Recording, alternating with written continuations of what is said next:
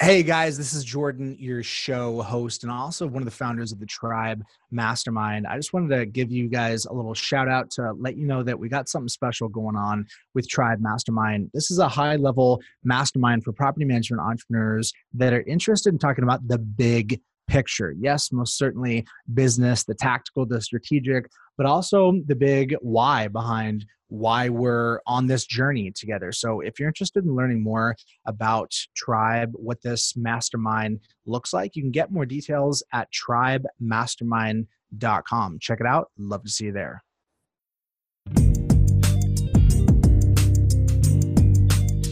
I don't throw darts at a board.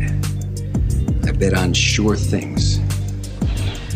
Read Sun Tzu, The Art of War.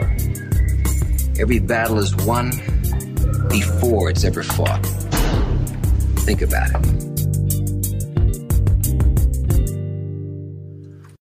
Welcome, Welcome. closers to another episode of the Profitable Property Management. Today we have Michael and Heather from RentBridge on. Guys, thanks for coming in. Thank you. Yeah, thanks for having Glad us. to be here. So, why are you in town? What's going on? Well, we're here for the uh, Texas uh, style NARPM convention, so pretty excited to be here. We just drove down from Dallas. You're actually really here for the podcast episode, but you made oh, some time. We're here for the podcast, and it just so happens to be on the week. Yeah, back two day conference on the backside. Yeah, yeah, they were. They were really fortunate that they scheduled it on the same day. So I, I like it. All right, so guys, give me some background about your work in the industry for those that don't know. I'll let you start. You start? Uh, well, um, in the industry itself, I started out um, coming out of law school, basically trying to figure out what I wanted to do. Um, and I didn't, I knew I didn't want to be in trial law or do research or be in the basement doing, you know, in the book stacks. So um, came across a law firm that did uh, title closings in North Carolina. They happen to be the largest one uh, in the state. So I joined them, and uh, it was it was a very different kind of law firm. Uh, we kind of call ourselves blue collar lawyers, and we drove up and down the red dirt roads closing refinance loans before the market collapsed. And um, as we did that, um, I ended up growing into a partnership role there. Then spun off and had my law firm. Uh, fast forward a few years, I'm uh, running title companies in the Mid Atlantic, and the real estate market crashes. And it literally um, we would go every day and go see who was still open. And we'd go by a client and they would have 20 loan officers in there. You'd go by the next week and the lights were off, the chairs were on the tables, and the computers were gone. This happened over and over again. So ended up reinventing myself um, and ended up um, building an investment management company, which I then sold in 2014. And came across a little uh, figure, trying to figure out what I was going to do next. Came across a little small little property management company called Renters Warehouse and bought the rights in Dallas um, to build the franchise there. Uh, we built that, ended up selling it back in 2015, 2015. 2016 because it was more we were open more than a year mm-hmm. and uh, yeah because it was coming up on about a year and a half we ended up doing the sale um, stayed on, ran that sales team there, and uh, then ended up uh, an institutional while Heather started growing the consulting business. And now, um, for about a year, I've been on full time with the consulting firm um, in the marketing firm for a full year now. Heather had been already running that. So that's kind of my sort of all the way around about, like a lot of people in real estate, we didn't really start out how we thought we'd end up but uh, fortunately for us, or fortunately for me, ended up loving what I do now. So it was a good it was a good ride. Your turn. My ride was a little bit different. I studied rocks. I was a petroleum geologist and had no interest in real estate whatsoever until I met Michael. And um, I was traveling a lot and wasn't home all that often and decided I needed a change. So I told Michael he needed me and I needed to come in and, and fix his infrastructure a little bit, which at that point I had no idea what that meant, but I knew I could do it and I knew it was interesting to me. So um, I quit my job in, in oil and gas and came on as um, really just his his number two at Renters Warehouse. And to be fair, I told her I couldn't afford her. He did. I, I, I, thought we'd figure it out. We nice. We ultimately did. nice. Got it. So, what specific part of ops were you involved in at Renters Warehouse? All of them. We we called it the the, the fire fire person, the fire yeah putter outer, so to speak. Chief fireman, basically. Um, so anything that was on fire, if the phone was ringing, and he had already put in or started to put into place um, some processes that we're going to eliminate some of the issues, but it was just a manpower issue at that Mhm. point. So yeah, it, anything and everything I could do to create a presence of calm and structure was was my goal, which was hysterical to try to do in, in property management. Nice. Nice. So, So- today you guys run an inbound marketing agency. Mhm. Let's talk about some of the problems in the marketplace. I want to hear about some of the recurring problems that you guys see. I started off getting my bones selling leads. Started a company called Management Property a long time ago, and that was kind of my I first. closed a few of those leads back in the day. Did you? Yeah, you, were, you were a client. There you go. So we did that for a while, and what we found was what it's like for any SMB environment. Folks can't close leads, therefore they think the leads are bad. We find out they don't have a sales process. We built LeadSimple to help address the sales process.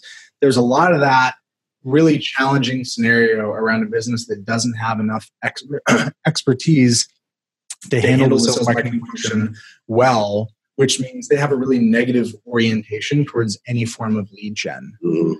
How do you guys interact with that as a marketing agency? You're not providing sales consulting, but that obviously needs to be there as a part of the equation. How do you walk people through that? And how do you qualify clients, just business owner, business owner, for folks that you know you can lead gen for, but are not going to be able to close leads and are going to churn out 90 days? Yeah, yeah.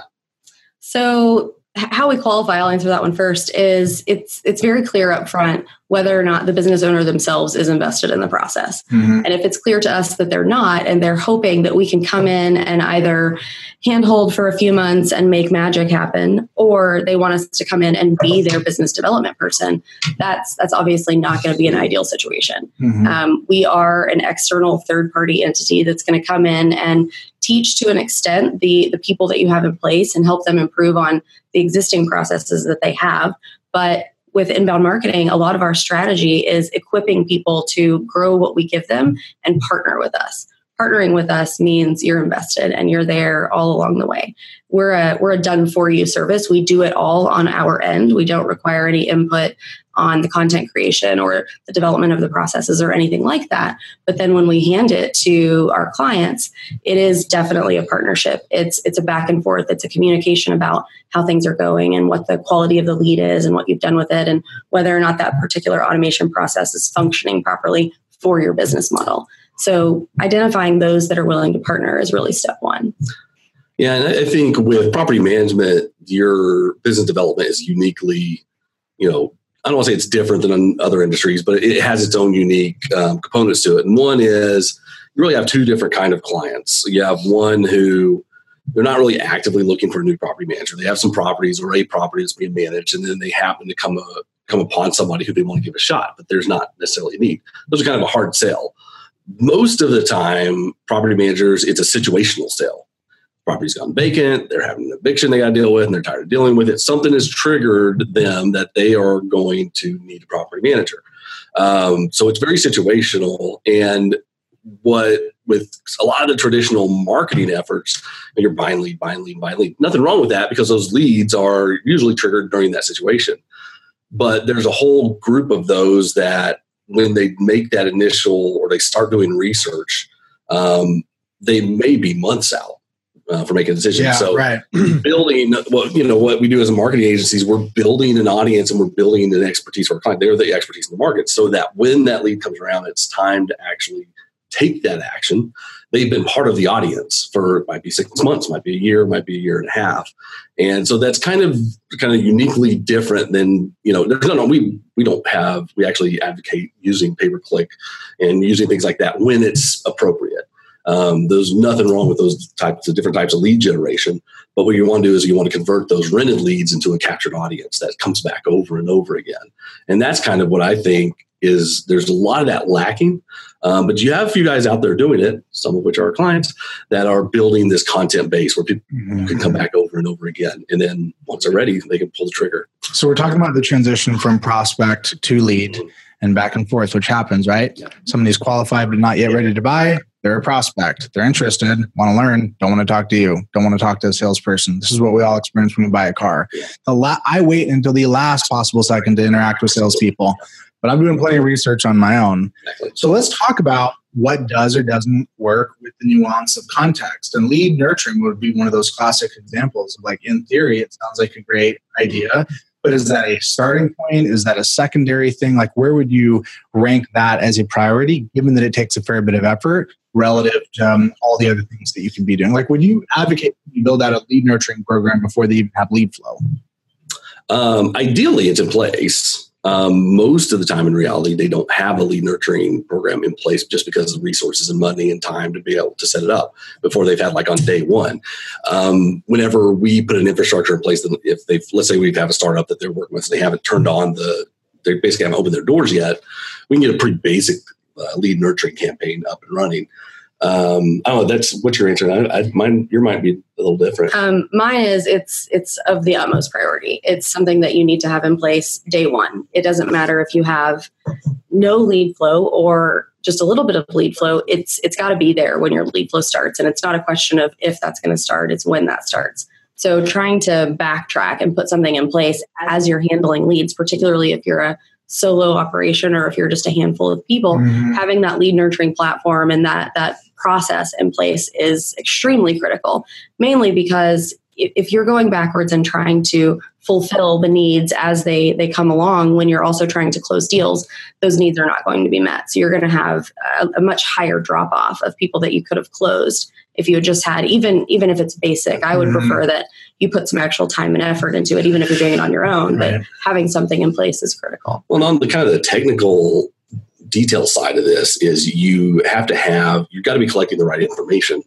from the get-go or those leads will end up they'll be okay but you won't have the right information especially when the way we build our marketing campaigns and platform is we can build and we build custom campaigns around investors you know small investors large investors the accidental landlord the intentional landlord and the messaging can be triggered very differently based on behavior activity what their um, what their hot buttons are. Mm-hmm. So over a long period of time, if you're targeting them a certain way because of the information you've gathered on the front end, um, it's you're going to have a better conversion ratio down the road. Um, it, and if you wait a year or two or three years or five years before you do it, you have a lot of leads that you just don't have. You haven't captured the information in the right way, um, or you have incomplete information. It's not that it's a waste; it's that you can be so much more efficient in how you're targeting and developing that audience. That mm. um, again, it's it's all about quality and not quantity of of your leads and your interactions with them. Mm-hmm.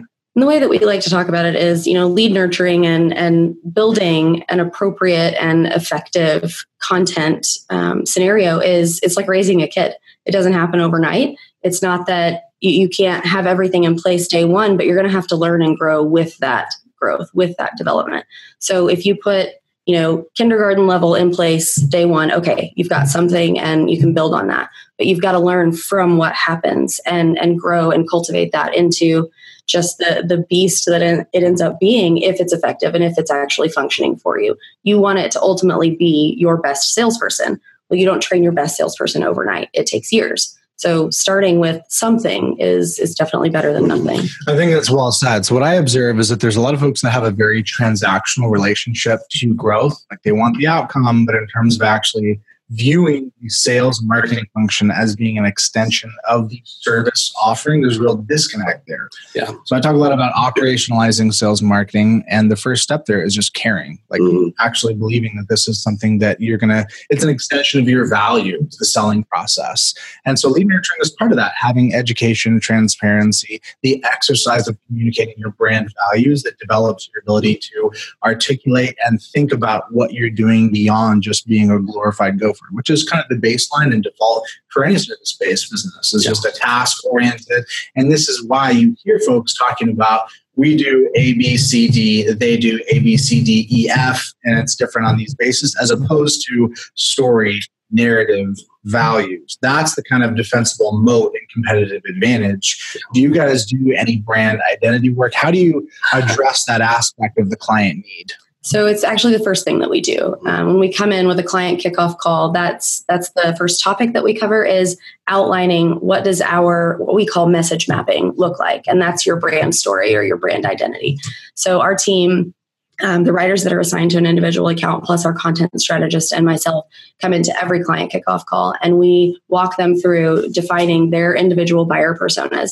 A lot of property managers come in and say, you know, you do this for property managers. How do you not already know my buyer personas? Mm. Well, I do to an extent, mm-hmm. but every single market and every single business is slightly nuanced. And those nuances are what's going to set you apart from the competition. And when you make the have the property manager do it, there's some aha moments that they have along the way mm-hmm. too and they're they're generally non-trivial aha moments where they realize there's an entire portion or entire concept of their business that they've either forgotten or discounted or didn't pay attention to mm-hmm. so going through this this message mapping workshop it it takes place uh, it starts on on the kickoff call with us but then it takes place over the next two weeks with our entire team working on an individual account so it's a very big piece of the puzzle for us because it informs every step of the way from that point forward. I think you made a really great point. So it's less about the archetype of the known categories or types of client, accidentals versus investors, and more about you as the business owner. What do you have moral conviction around that you can actually sell? Sales is about certainty, about the transference of belief. If you believe it strongly,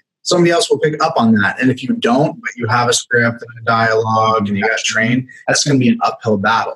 So for the positioning, what would be some examples of some of the types of unique positioning you've seen companies actually have some success around? So, one of our clients, um, I, I've been really pleased with not only the success that he has, but just also the messaging around how he applies himself to the business. So, they're out of Detroit, and their their tagline is "Street Smart, Home Wise," and I love that because it's him. And and really, our team watched, and this is kind of just the peeling back the curtain of our process we stalked him online for weeks and weeks and weeks. And finally, we stumbled across one video that he had put on YouTube that was him in a relaxed setting. It was it was still a business video, but it was kind of one-on-one and just in a more relaxed setting and it just revealed his personality to us our goal is to write every piece of content as if the business owner themselves had written it mm-hmm. the only way we're going to be able to do that is if we learn the business owner and their their their the way that they speak and the way that they think and the way that they feel about their own business, their mission, vision, and values. And in watching this video of him, you could just see everybody in the room finally just got it. And that's when we came up with Street Smart HomeWise. It's we sell Detroit because we know Detroit.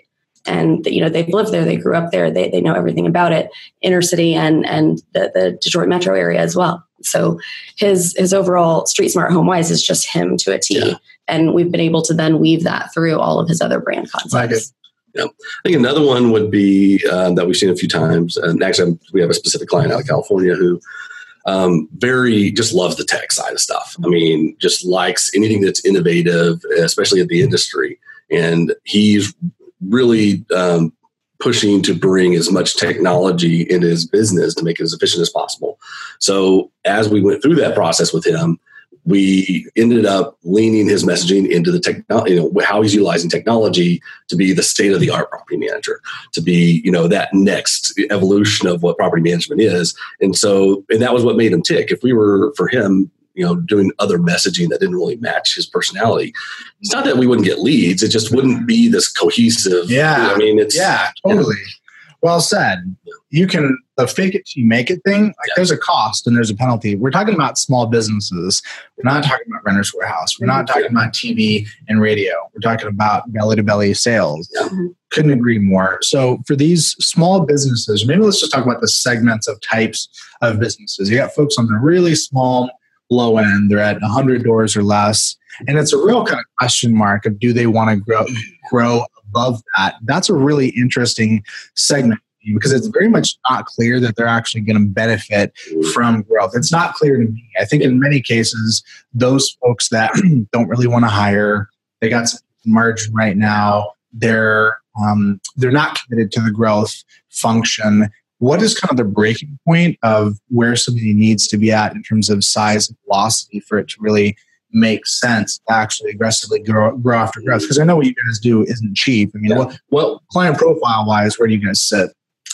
So, and I'll, I'll let you um, give your input here as well. But the way that we look at it moving forward is coming into the scenario.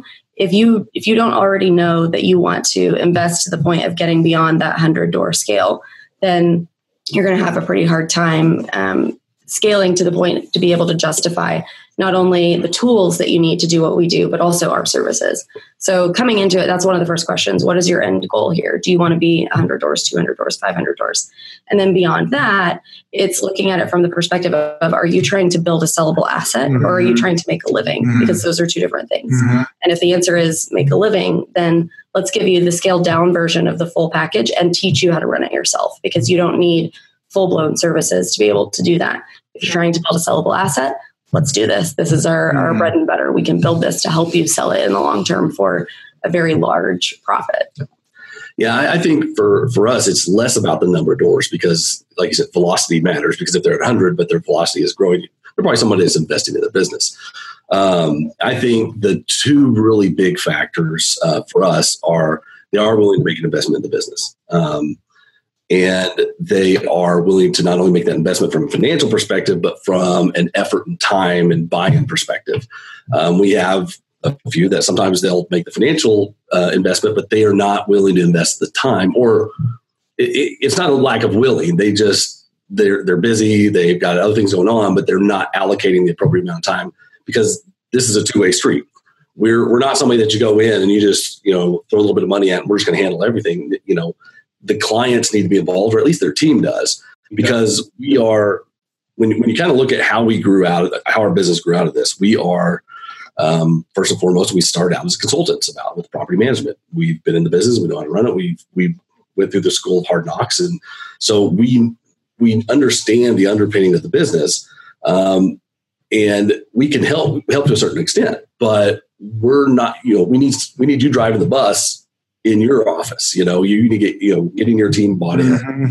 We can help with that, but there has to be dedication. And so it's both a financial and a um, time commitment or at least a mental commitment. Yeah, I was gonna say mental commitments probably, you know, get your, your team bought in, you know, and, and again, it's um, because the, what we want to do is transform your business. We're, we're not just somebody of, you know, send us whatever a month and we're just going to go play some ads or something like that. That's not, not a glorified APM. Yep. Yeah, and we tell people we're part of you. You know, you need to, from a budget standpoint, from a mental standpoint, is we're part of your team now, um, and we are helping build through our campaigns and through the marketing automation and a lot of that. We're we are going to get you a, uh, an employee built for you that's working twenty four seven, but this is something that it takes time, and if you're going to do it right, it takes an investment then the clients that get that and they understand what we're doing and they see our processes um, and they are willing to to jump in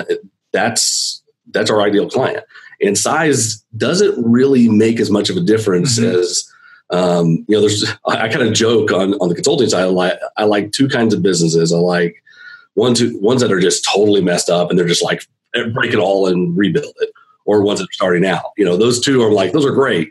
Um, but most are in the middle somewhere. Right. They're, they're, like, I got some things that we can, you know, improve on. Mainly it's in marketing, um, or it's, you know, I've, I've got a, issues with my turns or whatever. Well, when we look at everything, we look at it from both perspectives. We look at it from how we would approach from consulting, but property management as a whole, whole, we just look at it as the entire process. Every department, everything involves marketing. It's all marketing because we are a relationship business, even though we're managing assets. Hey, Daniel Craig here with Profit Coach. You've probably heard Jordan talk on the podcast about the NARPM accounting standards that we authored on behalf of NARPM. This groundbreaking initiative standardizes financial reporting for the property management industry, and we're committed to helping as many companies as possible get on the standard this year. If you'd like to get converted, we'd love to help with one of our two conversion packages. The first gets you converted on a go forward basis only, and the second actually converts you on a historical basis going back two full years, and that comes with a comprehensive financial performance report that provides a deep dive analysis of your financial performance in over 30 financial KPIs and compares your performance to key industry financial benchmarks.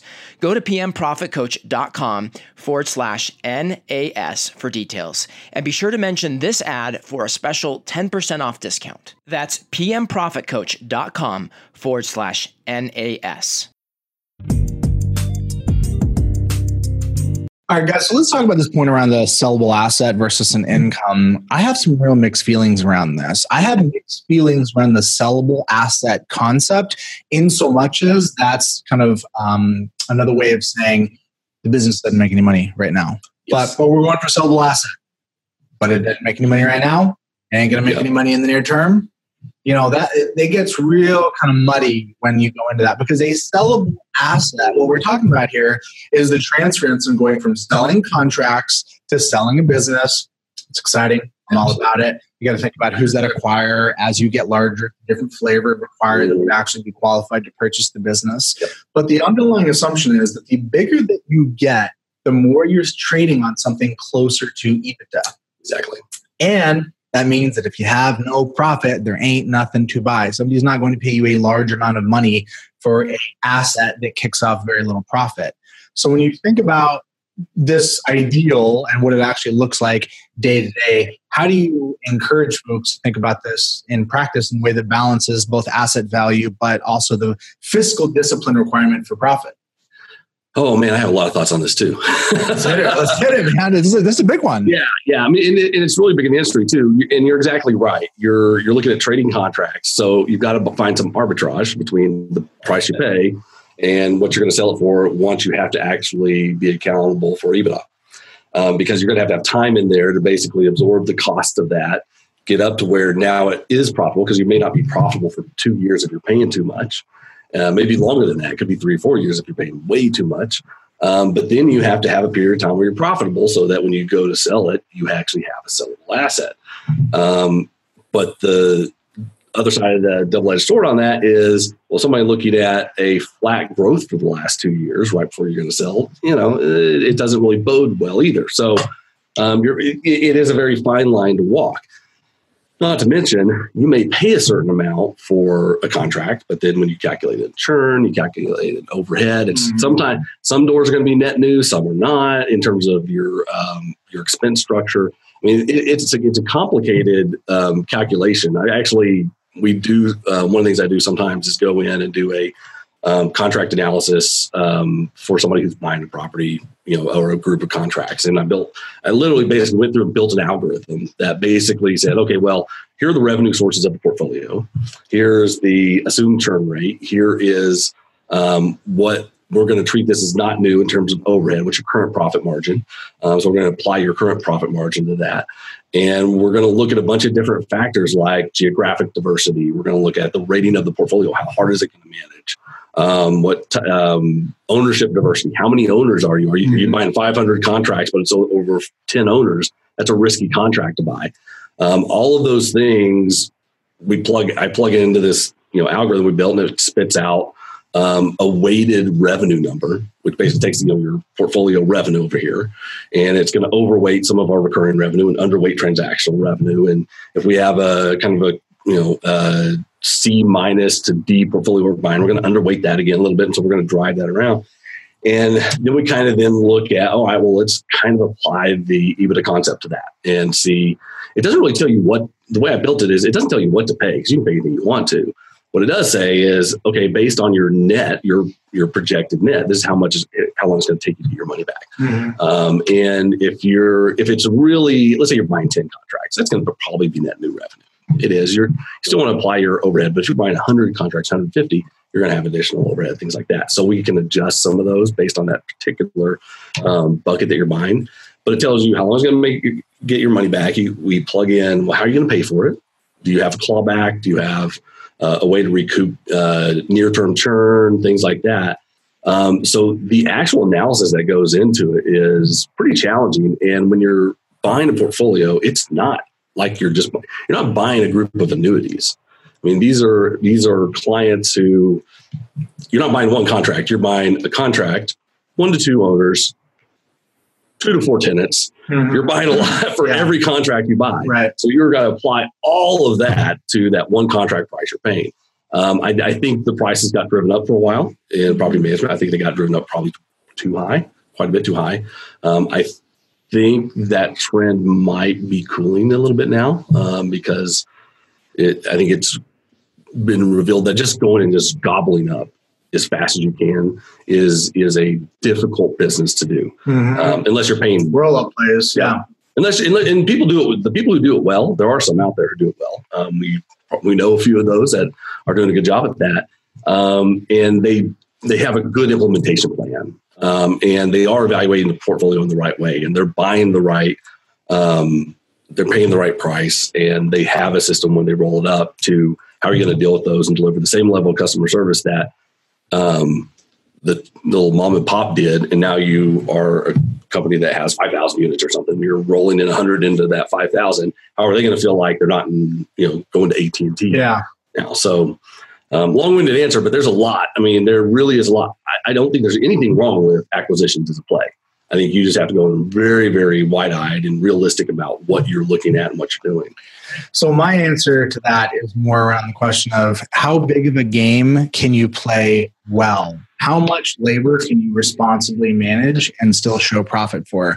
And I think that's a um, different answer for every different entrepreneur. But to some degree, we're, talking about the Peter Principle, right? You're going to grow to the level of your incompetence. Mm. I think a lot of smaller operators are not well served by trying to grow aggressively. That person that had a really swank income and had a great lifestyle. And then got kind of guilt tripped into this notion that they need to grow to have an asset.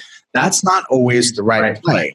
There are other folks that are capable of doing that i would have resistance around the idea that well if i grow it's going to be hard and it's going to be unpleasant. That could be a story that is maybe hindering them from what would otherwise be a really profitable venture. I think it's definitely circumstantial in that regard.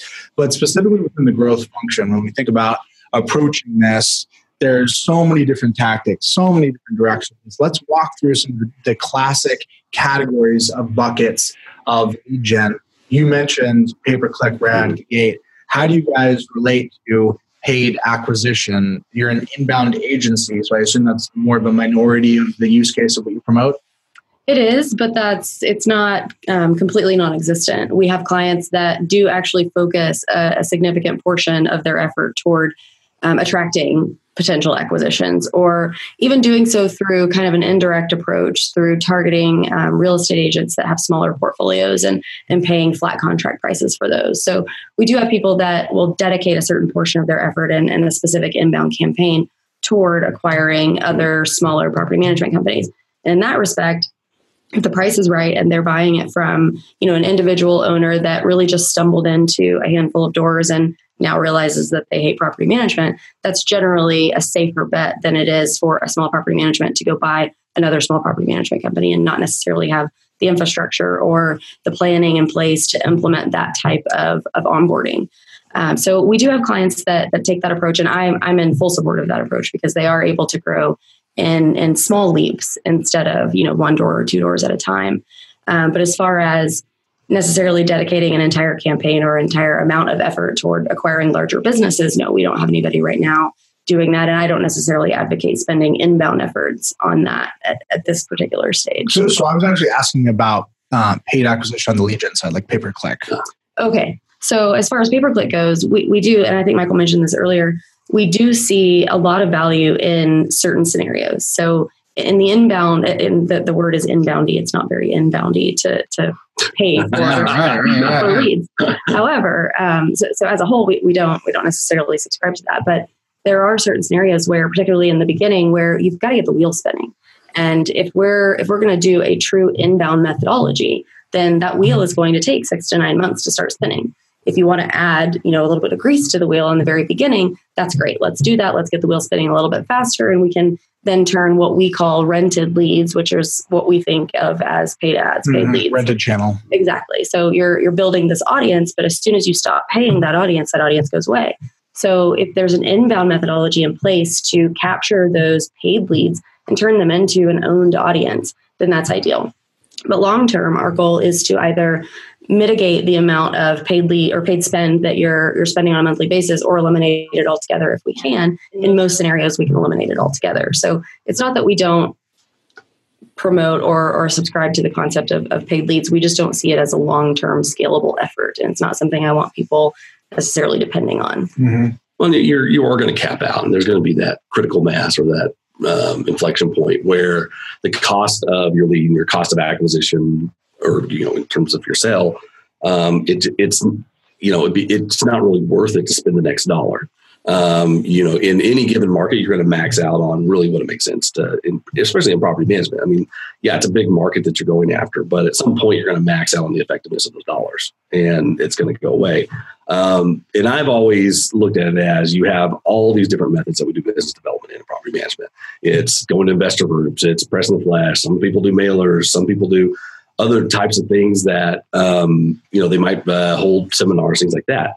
Well, it's what you do with those after, whether it's mm-hmm. pay per click. I mean, and all those to an extent, many of those are paid efforts. You're paying membership fees, you're putting on a seminar, you're putting on, you know, there's cost to everything. Sometimes it's more than others. Um, I, I, can't tell you how many times we had a little pizza thing where we ordered pizza and have people come in and it's like, oh, great, about 20 pizzas for two people to show up. You're like, oh, that was a, that cost per acquisition was, you know. So, um, you know, but it is what you do kind of after that. If, if because even if you go into somewhere, you're like, ah, geez, you know, I just spent like $200 for that lead and that's not ideal for that particular lead. However, I can convert them over into my earned audience or my captive audience or just a permanent audience that eventually they do convert, then at least I'm going to basically take that lead that would probably maybe have been lost. You know, they came or you acquired it for some. Let's say you acquired it for two hundred dollars, and it's a it's your price on that lead is quite a bit, and sometimes under most cases follow ups kind of the worst with you know in any industry. That's the hard part. Um, but not only follow up, but an actual follow up where it's content based to where it's useful information that they're getting. It's educational information, yeah. which really is the most important yeah. component of, of yeah. our follow-up campaigns or anything that we design for people is if it's not continuing to inform and continuing to educate and continuing to offer value, then why are you following up with them? Yeah. Sending an email that says, "Hey, I just wanted to check in and see if you want to yeah. buy from me yet." We get a ton of those. Yeah. It's that's not a, a true follow up sequence. That's an annoyance most of the time. Mm-hmm. So continuing that offer of of educational content is really critical. Yeah, and it's this cascading effect. So that two hundred dollar lead, he becomes part of the audience um, and receiving educational information stuff like that. That guy may never become uh, or gal may never become a client, but they might know somebody. They might refer and say, "Hey, you know, I follow this. I follow this. Yeah, I follow that." Right. People most likely aren't going to do that with email drips, and, and we do email drips. By the way, that's an important part of it. But if it's somebody that they're following based on educational content, that feeds the other kinds of things like referrals that you want. So it's not one or the other. I mean, this is a, it's kind of a full ecosystem. But I always look at the inbound thing as that's kind of our umbrella uh, for everything. So when you say email drips, it's not about the medium of email that you're commenting on, but the actual content that's going in the email. Correct. Is it hey, are you ready, or is it a you know ten steps to investing in real estate? Yeah, I think I think doing an email drip is awesome and great, and staying in front of people. I think that's part. It's a critical part. It's it's necessary and critical. It's combining that with quality of content. Mm-hmm. Um, that's where it becomes effective. Um, you know, if it's if you know and, and, and, I'm kind of talking in the marketing phase before they're actually. Yeah, yeah, exactly. That's the point here. There's like there's so much nuance in this game. Yeah, it's yeah. stage appropriate. We're talking yeah. MQL, SQL. If somebody ponied up and you had a sit and you had that sales conversation, totally you got permission to follow up. Absolutely. In a in a one on one transactional way. Yeah, and I want to yeah make sure I qualify that when all of that is marketing. You know, when you're marketing qualified mm-hmm. prior to saying let's sit down, let's talk right. about the, the form or whatever it is we're, we're building that um, we're building them up to that point right one doesn't want to improve the quality and the amount of those that get to that point and then absolutely i think the automation behind post they become a, a qualified lead that a self qualified lead um, I think you're crazy not to have automated follow up behind that mm-hmm. in terms of that because yes, one you have permission, two you have to, or you're just yeah. you're burning money left and right in the right cadence and the mm-hmm. right volume and the right context. Yes, absolutely. So uh, what keeps coming up here is that it's a long relational game and it's really hard to escape the implications of your values and your your culture as being a manifestation of how you prioritize is it transactional or is it relational? Yeah. If it's relational you're creating the content because it's useful it's helpful it's what you do it's part of your core mission is to help your customers both before the sale, during the sale, and after the sale. Even when they exit, they want to go somewhere else. Yeah. That orientation, I think, is the bigger picture conversation that needs to be had, or at least is had for the folks that have the greatest level of success. Once that mindset shift has happened, there's less pushback on, well, boy, that sounds like a lot of work. That sounds really hard. And it's like, well, yeah, it, it is. There's no question about that. But this is a defensible strategy. Yeah. This is a moat. Either it's commodity A, commodity B, and you're incrementally better, or you're in, fundamentally in a different category because it's there's sort of like wealth creation through real estate versus you know the name property management. What does it imply? It implies that my primarily primary task is preventing something bad from happening. Yeah. Like very reactive, Yeah. Mm-hmm. very commodified. So would you agree that in terms of paradigm shift, that that's really the key mindset to adopt? Yeah. So our, our goal going in is to create a culture in in the office of our clients. So it's not just, you know, we bought in, our team has bought in. We're going to sell you and and get you to buy in. But at the end of that phone call, if that's the last thing that happens, no, nothing else is going to happen. You've got to then go back to your office or allow us to build into your team like we plan to and and build this culture and create this culture of this is what we do. We serve our clients Mhm. with this mission, vision, and values, and we do it through every step of the process, be it an email or a text message or a letter that goes out or following up and being proactive instead of reactive with Mhm. something that we know tenants are going to do wrong Hmm. and and things along those lines so just creating that culture of this is how we do things is is really all that matters that's the most important thing that we need to convey to our clients coming in because if they don't and they just expect us to produce leads we're going to produce some pretty pricey leads for you Yeah. it's Mhm. that that's that can't be where it ends or this isn't an effective Yeah. process Mhm.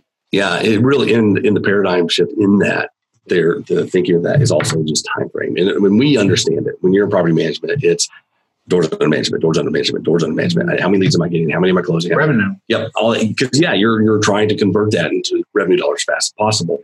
And the paradigm shift is okay, this is the long term play. Yes, I'm continuing to do these things, but we're also looking at the long term play that you've got to have the commitment to kind of get through that period. One, it's an investment. Absolutely. It takes an investment. It, takes investment into the platform. It takes investment in us. It takes a, a long term investment, but it does pay off down the road. But if you go in and you're 60 days in and you're like, how many leads have I gotten and what's my price per lead?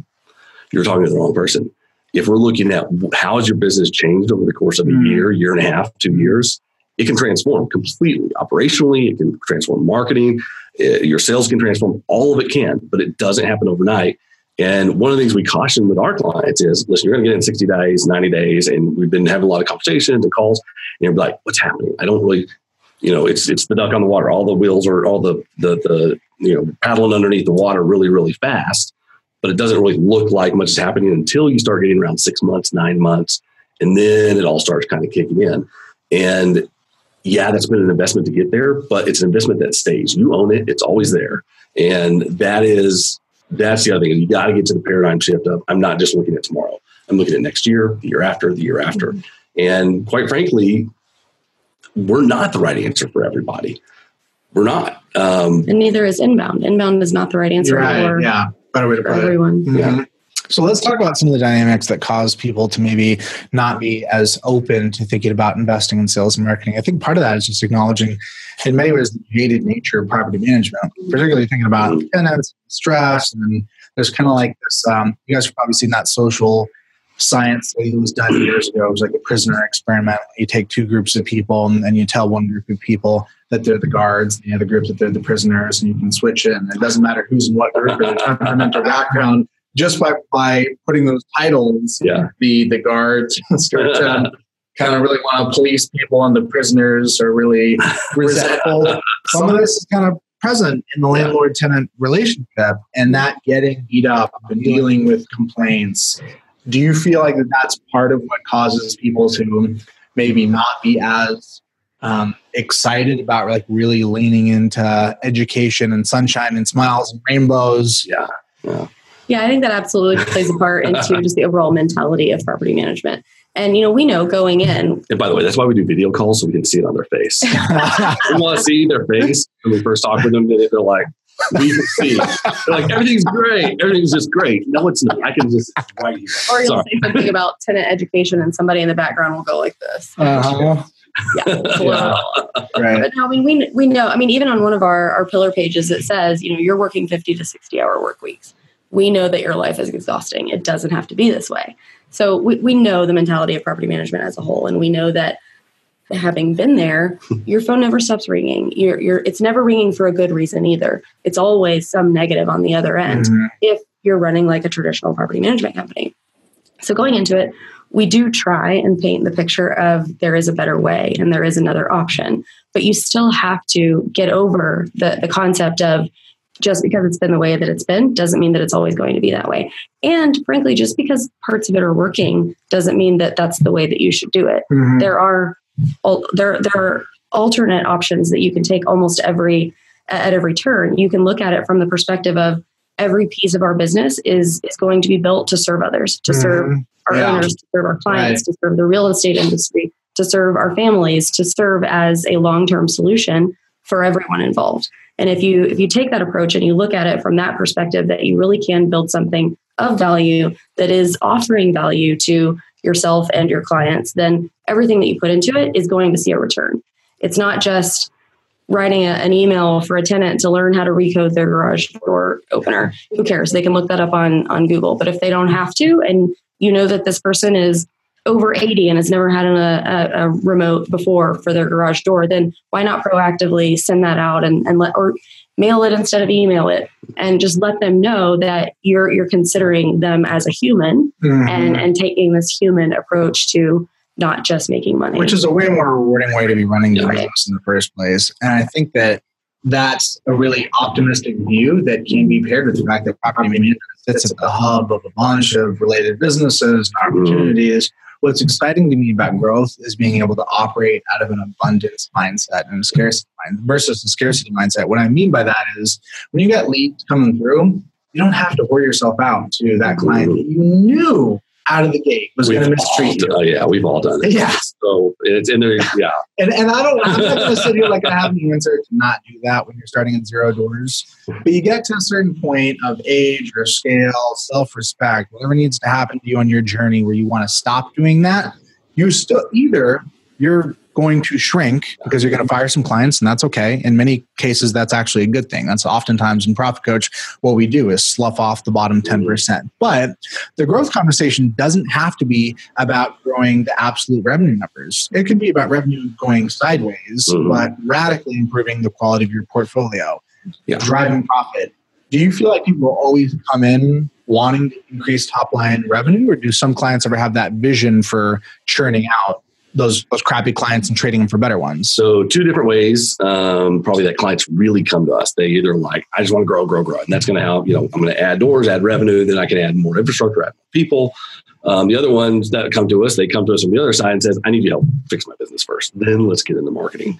And um, for us, it's kind of it goes all together. I mean, one of the reasons we utilize the platform we do is we do weave marketing throughout. So what we try to do is create as much of um, you know automated communication as possible throughout the entire tenant life. Whether it's like you said like um, somebody is having trouble programming the garage door opener well if they submitted something online it automatically triggers out an instruction to them or they have a help, self-help thing or a video goes out um, or through the move-in process um, we trigger out a video email that the tenant has to watch first before getting their keys and we can track whether they watched it or not and it tells them here's how you take care of your property. Here's how you change your filters. Here's you know the, you know just the basics of being a renter. Um, or an automated video when they move out of here's how we want you to keep your property. Here's what you're going to be charged for. Here's not. We're going to show you an example here. And everything's through video and automated communication. What we try to do is take all of those um, types of communication and if we can automate those then we can focus on the areas where we need to have a human talking and oddly enough, even though all of those things are automated, if it's done right, it feels more personal because when it really matters, they're talking to a human. Because right now, property management, if you're operating in kind of the traditional way, phone call, phone call, phone call, email, email, email, and you don't have time to address the ones that are really important. But if I can mm. get as much of the communication standardized, but feel really good and be high quality in terms of even just the things they need to know while being a tenant, then and same thing for owners, Mhm. you know, same thing on both sides of this. that then when I need the people who really need that personal human to talk to, they can. Um, what you don't want it to feel like, though, is when you call into a call center and you're like, I can't get through the stupid phone tree. Mm-hmm. You don't want it to be that, but you want that good mix of, okay, I got plenty of self help thing. Now I need to go to the next step. And I think we're seeing a lot of success with that. Um, you know, we have some clients doing some great videos and we, are building automated triggers based on tenant behavioral activity so that they don't have to answer the same question over and over and over again. Um, and the tenants like it. They're like, well, okay, well, that was easy. I didn't have to wait to get somebody to call me back or email to get an answer like that. Um, so that kind of getting all the way back to answering your question is that when they come to us for that in terms of growth, that's part of it because if you grow but you can't scale because that communications inside of your automation isn't there, then all you're doing is you're like, I'm adding doors, but I'm throwing people at it and nothing is changing. My phone's still blowing up. There, everybody's still stressed out. You know, it, it, nothing has changed. I just have more doors now. you know, maybe I can sell it. You know, and so that's you know, it's really you have to look at it both ways. Yeah, you make a good point. And a lot of times the exit conversation is less around the strategic outcome mm-hmm. and it's more just like I'm burnt out. Yeah. Like where's the where are the exit doors here? Yeah, you see two different. You, there are definitely if someone was solely focused on that on the on the sell game, or someone who's like I might sell, or I'm just going to just build this maybe pass to my kids. These two mindsets are similar. The I might sell, but I'm you know I'm going to be in it for a while, or I might just keep it forever. Then you look at the ones who are just going to buy and I just want to turn and sell. They, I don't want to say it's universally, but the owners and the tenants on those two different ones are going to have vastly different experiences in terms of their yeah. interaction with the property. The NPS score is going to look a lot different. Yeah, I, I get that. So velocity of communications at some point is so overwhelming that you cannot prioritize. And I experience that. I'm one of the guys that does inbox zero. And there are times where it's like, okay, am I just being a whack a mole errand boy, just like just kind of click through them all? Or am i creating am i doing what i want to be doing which is create enough space that i can actually prioritize and proactively choose what i want for the business? Because the reality is as business owners nobody else is looking out for the big picture strategic outcomes. Those small that 20% of activities that drive 80% of the outcome there's nobody inside or outside that the business that is going to do that other than you, and you have to create space for the thought. But when we talk about busyness, VAs enter the conversation around how to get more efficient, and typically that's on the ops side. Mm. But we're seeing a little bit of a pickup with some folks plugging some of that in on the sales and marketing side as well. Have you seen any folks successfully deploy either remote or a true VA. The distinction I made there is a remote member is just somebody that's not in your city. A VA is really lower level labor that is more task oriented as opposed to being relationally oriented. Have you seen any folks use any of these categories of labor within the sales marketing function? Yes, we have. So we've seen a lot of the remote labor option. It, it, dramatically increases your talent pool. If you live in a state where that person doesn't necessarily have to be um, a licensed real estate agent to be a true business development person in PM, then that obviously opens your doors even further. But as far as um, VAs, we've seen that as well. Um, it, it appears that the line is drawn simply at having the conversation. So they're able to automate as much of that process as they can and have u- utilizing tools like playbooks and having the, the online conversation feel like a much more fluid conversation with a real person that has a standardized playbook of information that they can feed back and forth. So it's not necessarily just a, a, computerized or or robotic chatbot that you're you're talking to. It's actually a person on the other end of that chatbot that's that's got a, a, deck of information that's approved by the property manager that they can answer questions with. And it's usually just frequently asked questions. But then at the end of that transaction, that person is then allowed to schedule a live um, interaction with either the business development person in the office or if they have a sales manager or something along those lines. But they can choose from the the calendar right then and there to choose a time to talk further. Um, so it's it's portraying that they are the either the salesperson themselves or the BD or sometimes even the business owner um, up to the point of needing to have that live conversation. So then the BD can step in, review the conversation because it's all there in text, and just pick it up and keep going. Got it. Okay, yeah. I'm, I'm digging it. You got more on this? Yeah, you know, VAs are such a, they've just become such a hot topic this year in the last, you know, 12, 18. I mean, they, they have been for a while, but specifically this year, we've just seen a lot of questions about a lot of conversations. And my general thought with VAs is, you know, high repetitive, low touch tasks. Basically, um, you're not dealing so much with the external public with your typical type of VA. They're doing administrative tasks, things like that. Well, when you look at it from a sales perspective, um, Heather was very much right. One of the biggest hurdles you have is there's a segment with most states where they just can't do it. They're not licensed salespeople. They can't. They can't cold call. They can't um, have very specific conversations at all about information. I mean, in some states are really strict, and some some are not. So there's a whole area that they just can't do. But when you're looking through pulling through data, pulling, putting together lists, um, maybe wants somebody to sign, going through and QCing um, management agreements and all that kind of stuff. They can be very um, useful in that process. Um, it's just knowing that, making sure that the, from a legal standpoint that you don't cross that line. That's always kind of been my concern, and I think that's probably you know maybe that's just legal background here. Maybe that's, that's that. And so, um, but as long as you're careful with it, I think VAs are great. Um, and again, I, I, I kind of have a mixed emotions and, and, thoughts on it. I think there's sometimes they work out great, sometimes they don't. Um, so, I mean, I've, I've seen them go both ways. Just you just got to be careful when you're betting them and give them a try. Let's talk about another use case and kind of go, go into the whole subject of outbound. You're an inbound agency. That's exciting. I'm a believer. I'm a believer in inbound because I think it's good business. I think it's good business to do like what we're doing right now.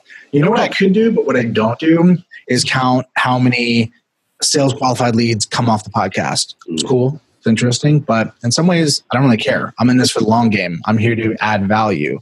Outbound has a very different flavor. Outbound is how many leads, counting the money. Like it's it's surgical with outbound. The good, the nature of the goodwill that you're creating is very different than inbound. Do you guys have any experience with clients that have ramped programs around realtor outreach, calling FRBOs? Any experience in that area? Yeah, quite a bit actually. So um, outbound, and, and we cover this, you know, pretty early on with our clients. Outbound is a part of our inbound methodology. It's both woven um, intermittently throughout the process, but it's also a separate segment all by itself. So we have clients that will do strict outbound campaigns to real estate agents. We also have clients that will do strict outbound campaigns to absentee owners based on tax lists, um, both of which have you know extremely low conversion rates, but they have mm-hmm. conversion rates. So as long as you're not you know investing too terribly much uh, of your time or or resources into that, then obviously that's something that we can definitely weave into the inbound methodology. But what we like about outbound is having it as a part of inbound, meaning if we have, you know, somebody that comes to the website and maybe even doesn't submit a form, but maybe is viewing a certain page for an extended period of time, or they come back for a third time to look at the same property, or and this is both on those that have a sales brokerage as well as a PM, or they come and they you, you have your management agreement online and they've looked at that management agreement five or six times go ahead and send them a physical letter. Do some outbound outreach there. That that's a, almost like a direct mail um, type of approach there. That you're you're making not just a follow up effort, but a directed outbound effort that was not necessarily solicited because they didn't put in a form or mm-hmm. request more information. Mm-hmm. So that's how we take um, an outbound, outbound approach inside of our, our traditional inbound methodology. Yeah, you know, and one of the, and, and again, one of the things that we kind of caution or even are very much aware of is when we are tracking everything. So we see the first time somebody comes and they're like, okay, well, they came through a paid ad. And then later they get converted. Well, it's going to show that that was the source, but they were converted and they may have spent and become part of this permanent audience. But the credit is going to go to that campaign that originally got them to the website or whatever it is, um, which is great. So the inbound supports the outbound. Um, what we like to see is not only bring in our own fresh inbound leads, but we also want to see the outbound efforts increase in terms of their conversion ratios. Yeah, multi-touch attribution is really complicated, but do you think that is how it should be? Is giving credit to the first touch as opposed to apportionment based on how much of the funnel they touched? That's a good question. I firmly believe it's apportionment. I, I believe that every activity that took place between the time they landed to the time they left had something to do with the conversion because you see people with paid ads that they get these leads coming in you can and we can see that they come to the website they leave and sometimes they never come back but if you're dripping on them or if you're serving them additional content that's pertinent to what they were originally searching mm-hmm. and that's really one of the caveats that we put into our paid ads is we don't just want to know that they came from the paid ad we want to know the search term that they used to to be mm. served that paid right. ad so that we can cultivate the information that we're going to send back out to them Mhm. based on the original search term, not just based on the fact that they landed on a property management ad for your city. Mhm. So it, it's definitely a discovery phase there as to honing in what we're going to send back out. I love the example you brought up though, because behavioral based triggers is really where a lot of magic happens. I'm a part of a program called Strategic Coach. My first interaction was probably me downloading an ebook. Mhm. At some point, I got a personal introduction, so then I had a rep. She's contacting me. I'm ignoring classic sales. I'm just I'm too early in the cycle for that. But at some point, I kept listening to the podcast that this guy runs, Mhm. and I went back to a page that was deep enough in the funnel. It was like details for signing up. Mhm. And I'm on the website and I get a call. Yeah. And it's like one of those. They must be using HubSpot. they're, they're, they're using Pardot, but it's one of those situations fair like, you know, was that a, was that a coincidence? No, it wasn't a coincidence. They got an alert. They touched me and it worked because I'm right there. I'm thinking about it. I'm in context, thinking about the details. I have some questions. That's what takes traditional marketing from here and takes you way over here to that effectiveness because it's exactly a property management. You find them on, they come back the third time to the management fee pricing page and they're looking through that. And maybe two weeks ago they downloaded the landlord guide, you know, how to be a good landlord guide or um, whatever it is, or, you know, you can track all that. And the trigger there is, well, maybe we send them a physical mailer piece. We trigger that automatically. Or we, or text message or whatever. we said, says Something else. yeah, we create an alert to our the BDM person to call them. You know, same exactly like you said. I mean, you're on the page and it can be done. There are thousands of triggers that can be set up. I mean, literally thousands of different things and actions and behaviors that can cause that. And that creates an alert. Hey, you need to call so and so. They're back on the website looking at this page. Um, and it's great. Or you can maybe they're looking at the eviction page and you send them a video, a text link to a video that talks about here's how we handle evictions and put a good tenant in the property you can be very very focused Surgical. yeah it's no we it's hard, that doesn't happen out of the gate out of the gate we're basically putting in the fundamental building mm-hmm. blocks and then as you build it this is it's That's the That's- teenage version yeah. of inbound marketing. Like inbound Yeah. marketing when you start as a kindergartner. And then by the time you've added in all of the layers and all of your your expertise and and the ability to hone in everything and tweak and change and A B test along the way, by the time you get to, you know, the teenage version of your inbound marketing campaigns, they're relatively sophisticated. They they can think and kind of perform on their own, but you still want to be paying attention and, and making tweaks and changes based on on your results for that given campaign. Yeah. You're talking about optimization. If you mm-hmm. have an elite flow, there's nothing Yeah. to optimize off Exactly. of. So it's a lot of consideration. Yeah. For those folks that are kind of on the fence with growth, they're attracted, they listen to the podcast, maybe they went to PM Grow. They're very curious, but they're not quite sure if they're ready to make the commitment. What advice or do you f- feedback would you have to help them kind of clarify whether or not the timing is actually right and they're going to get the outcome that they want from going down that path? So the first thing that I tell people is if you're at the point that you could make your next hire, but you're not entirely sure where that next hire should go. Should that next hire be in marketing? Should that next hire be a, a BD person? Should that next hire be another property manager? If you're in that stage where you're looking to make your next hire, or you already realize that in order for you to grow, you're going to have to make another hire, call us call us let's have a conversation or start looking into inbound for yourself because that next hire could manage your inbound for you but having that that desire and that ability and that opportunity to take a next step. It doesn't have to be this next step but a next step is when you're already in the right mind frame and you already have established the fact that the opportunity for growth is there. So that's one of the first questions that we ask but what's your thought on yeah, I mean, my kind of broader thought is property management is one of these businesses you're in or you're out. Or just in terms of how fast you grow um, or if you kind of want to level out that's that's another question but um, the at, at some point you you have to decide i'm in it and it doesn't mean that i have to grow to 2000 doors but i am in it. I have got a legitimate business and we're going to grow it to the point that, is, that it is a business. At that point you've made the decision and now you need to start laying out your plan of how am i going to do that and and again that's kind of where guys like you come in guys like us come in. We you know we help people get to that next step and figure out well how am i going to grow? How fast do i need to grow? How am i going to operationally do this? Yeah. um, and so that's kind of my biggest thing is it, you know a lot can be accomplished if you just make a decision and you make a commitment. So being on the fence is really just getting getting the person off the fence is probably step number one Yeah. And we do have um, kind of a platform that will let people decide whether or not they want to get off the fence. And we call it our game plan. It's free, it's on the website, it's easy to follow, and it will answer the questions for you as to whether or not do you want to do this yourself? Do you want to do this at all? Is the first question. Do you want to do this yourself? Do you want to hire somebody to do this? Do you want to hire that person internally? Do you want to hire that person externally? It will answer all of those questions for you in an extremely methodical fashion. It's literally an example of what we do for our clients, and it's step by step how we go through our processes. So, starting with that game plan and approaching, we actually have um, free game plans we'll, we'll, be handing out at NARPM this week too. But uh, starting with that game plan and just downloading that, taking a look at it, and and trying to decide do I even have any desire to do this? Do I even have any desire to transform my business in this way? If the, that answer is yes, then the only only question left is do I want to do it myself or do I need help? And that's that should be a pretty easy answer.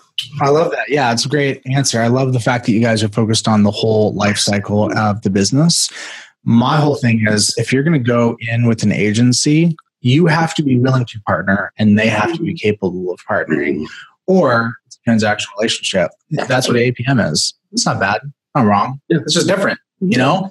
And if you know what you're doing there, it's great. There's a small number of people using all property management that are closing the bulk of the leads. Yep. And then you get all the losers that are churning out and are subsidizing the cost of the entire program. Yeah. That's the practical reality. It's not pleasant unless you're one of the closers. Yep. But it, I actually built probably the first out of the hundred. I probably 60 of them probably came from APM. I'd pick up the phone and call myself. Yeah, and, and that can work. If it's, it's hard though. It's Jerry Maguire time. I mean, you're everybody's like. Hundred percent. I had Brendan Hayden on the podcast maybe three months ago, and, and the one thing that he said with more conviction than anything was in his mind's eye, transferring back to what used to get him pissed off in the business, and it was people not. It was hearing the phone the sales lead phone ring until it went to voicemail. Oh yeah, that was like the one thing that's I guess still was like triggering him as we're like having this interview. Yeah, it's a totally different game for sure. But I like that you're addressing the whole holistic life cycle and that you're capable of doing that. You have operational chops. So mm-hmm. the last thing that I'm thinking of here is in terms of that holistic cycle, finance is a part of it. Really excited about the NARPM accounting standard. We're rolling that out in about 28 days from now to me, this represents part of the future of the industry, which is having a bigger view of what is going on, being able to talk about money, mm-hmm. business, entrepreneurship, realize this is this is an asset. This is one way to make a buck. There's thousands and thousands of others making a relative comparison on how this business will make you money as opposed to investing in a CD or doing anything else. A real dollar to dollar comparison, I think, is a big part of how the industry can grow where do you guys see shift happening in the industry? What do you think the future looks like? Yeah, it, it has to. Um, it has to have some level of standard. And being on our the consulting side of our business, it's the wild west still, even today. Um, it you see everything from the brokerage and PM businesses mixed with mixed books, and they have no idea what they're making on either side of the business. Like I, I think we're making two hundred grand a year okay, well, show me your P&L. I really can't because it's mixed with everything else. Mm-hmm. I see that. Um, we see very, me- sometimes very messy P&Ls. We see um, some companies will do all of their accounting inside of, uh, you know, Appfolio Propertyware, which is fine. I mean, there's nothing wrong with that. It's just, but there's no, one of the things that we look at, there's no standard way. And I don't think that you you want a standard way that everybody does every single thing, names every single fee, because it's just yeah. I think that's a little you know where everything is so so standard but you need like these guiding principles so that mm-hmm. you know where am i in terms of the benchmark here? Am i just floundering or am i actually performing that fairly well? Right. What we find is probably as you have found most are not really excelling and, and operating at a very high um, financial efficiency um, because you know again we start digging in and it's a lot of them just don't know. They're you know they're making maybe a little money or not and they think they're doing okay but they don't know why. And so i do think the industry is maturing it's changing i think it's a good thing. Um, so I, I, think the next few years are going to um, bring a little bit more organization to the business. So you're on the upside within the business you're on the growth side. Do you feel that the growth picture is really enabled or clarified when you have clarity on the, the financial operational side of things? Absolutely, unequivocally. So if, if someone has a target in mind, they need to close as a BD person, they need to close 10 new doors a month. What does that mean? Yes, that's a quantity. They can close 10 doors or they can close 10 contracts. But if they have no idea that they're also losing 25, Hmm. then you, you've got this churn concept that doesn't doesn't transfer across from the ops side to the sales side or to the, the BD side. And having that person be more than just a, a salesperson, more than just a business development person, but having them be your PR person, your marketing person, your ha- having a, at least a finger on the pulse of customer service so that they know that what they're selling is being fulfilled and and transferring all of this closed doors closed doors closed doors to let's provide value and let's provide a service and let's all have one brand identity that we're all fulfilling together as Mhm. a company is really where where Mm. I see the most success come from our, our clients. Dude, I'm digging what you're saying. I think that parlays into maybe the most exciting aspect of growth is people having a team, careers, having other people that can grow up, and there's a ladder to climb. Like if it's a three rung ladder, yeah, you're get people too excited. The business has to grow Yeah. for you to have the type of employee and team member that wants to grow, and those are the most exciting people to work with by far. Yeah, one of my um, I won't give too many details because I don't know if this person I don't really have permission to use names or I haven't asked, but it was somebody that came to work for us and had you know never made more than probably thirty thousand dollars a year, and kind of in a pretty physical job, and had just kind of gotten tired of it, and within a year, year and a half, had become a six figure earner and Mm. being very successful. And seeing that, you know, seeing that person's life change, Hmm. um, and we've seen that happen over and over again where somebody comes in with a really basic skill set and now you know i would consider them a quasi expert in this particular area and they're very marketable they're making good money and they have um, you know a really nice future and i i love seeing that and what our business what's fun about our business now is we used to do that in our own business we get excited about what's happening in our own business well now we have a few dozen clients that we get to get excited about so and so got promoted or so and so is now in charge of this Right. so now we get a share in all of that excitement with a whole lot of companies and all the really cool things. And um, somebody will tell us a business model or something they're about to do. We'll get, I'll go into Heather's office I'll be like, okay, so and so is about to do this. I'm so excited. We got to do, da, da, da, da, da. and then she's usually like, slow down, slow down. but um, we, it is, we get to get excited many times over than what we used to because it is fun not only to watch when you bring your own employees and they become even more, but watching your Yeah. clients do the same exact thing. And as somebody that talks about finance a lot, I don't want to be guilty of coming off like I'm talking about capping what you're paying your people, or at least capping the career advancement path. You need to responsibly manage your labor costs, Yeah. but that's not the same thing as um, talking about the career trajectory. It could be that for this specific role, 50K is the cap. Business model doesn't work to pay more than that. But we would like to have that person getting pa- paid 50K to have a path to switch roles, jobs, grow, get into mm-hmm. management, and eventually be a six figure earner. That's really exciting. So I just, I should say that emphatically design a business that will allow you to pay your people really, really well. Take ownership for crafting that business. I just broke the fourth wall there. That's what, can I do that? I need to tell you something. Um, like a Deadpool type thing, you know. I love it. So um, you guys are going to be here at the NARPM event here, Texas style. Um, obviously, not everybody listening is going to be there for that. For those that want to get in touch and learn more, what's the best place for them to get in touch? Um, easiest place is just go to our website, rentbridgegroup.com, or feel free to reach out to either one of us. I'm H Park at rentbridgegroup.com, and he's Michael at rentbridgegroup.com. we do video calls. We don't answer the phone. So We don't have phones. Got it. Got we do everything via video conference. Hey, this has been great. Thanks for coming in, guys. All right, Thank thanks a lot. All right, talk soon.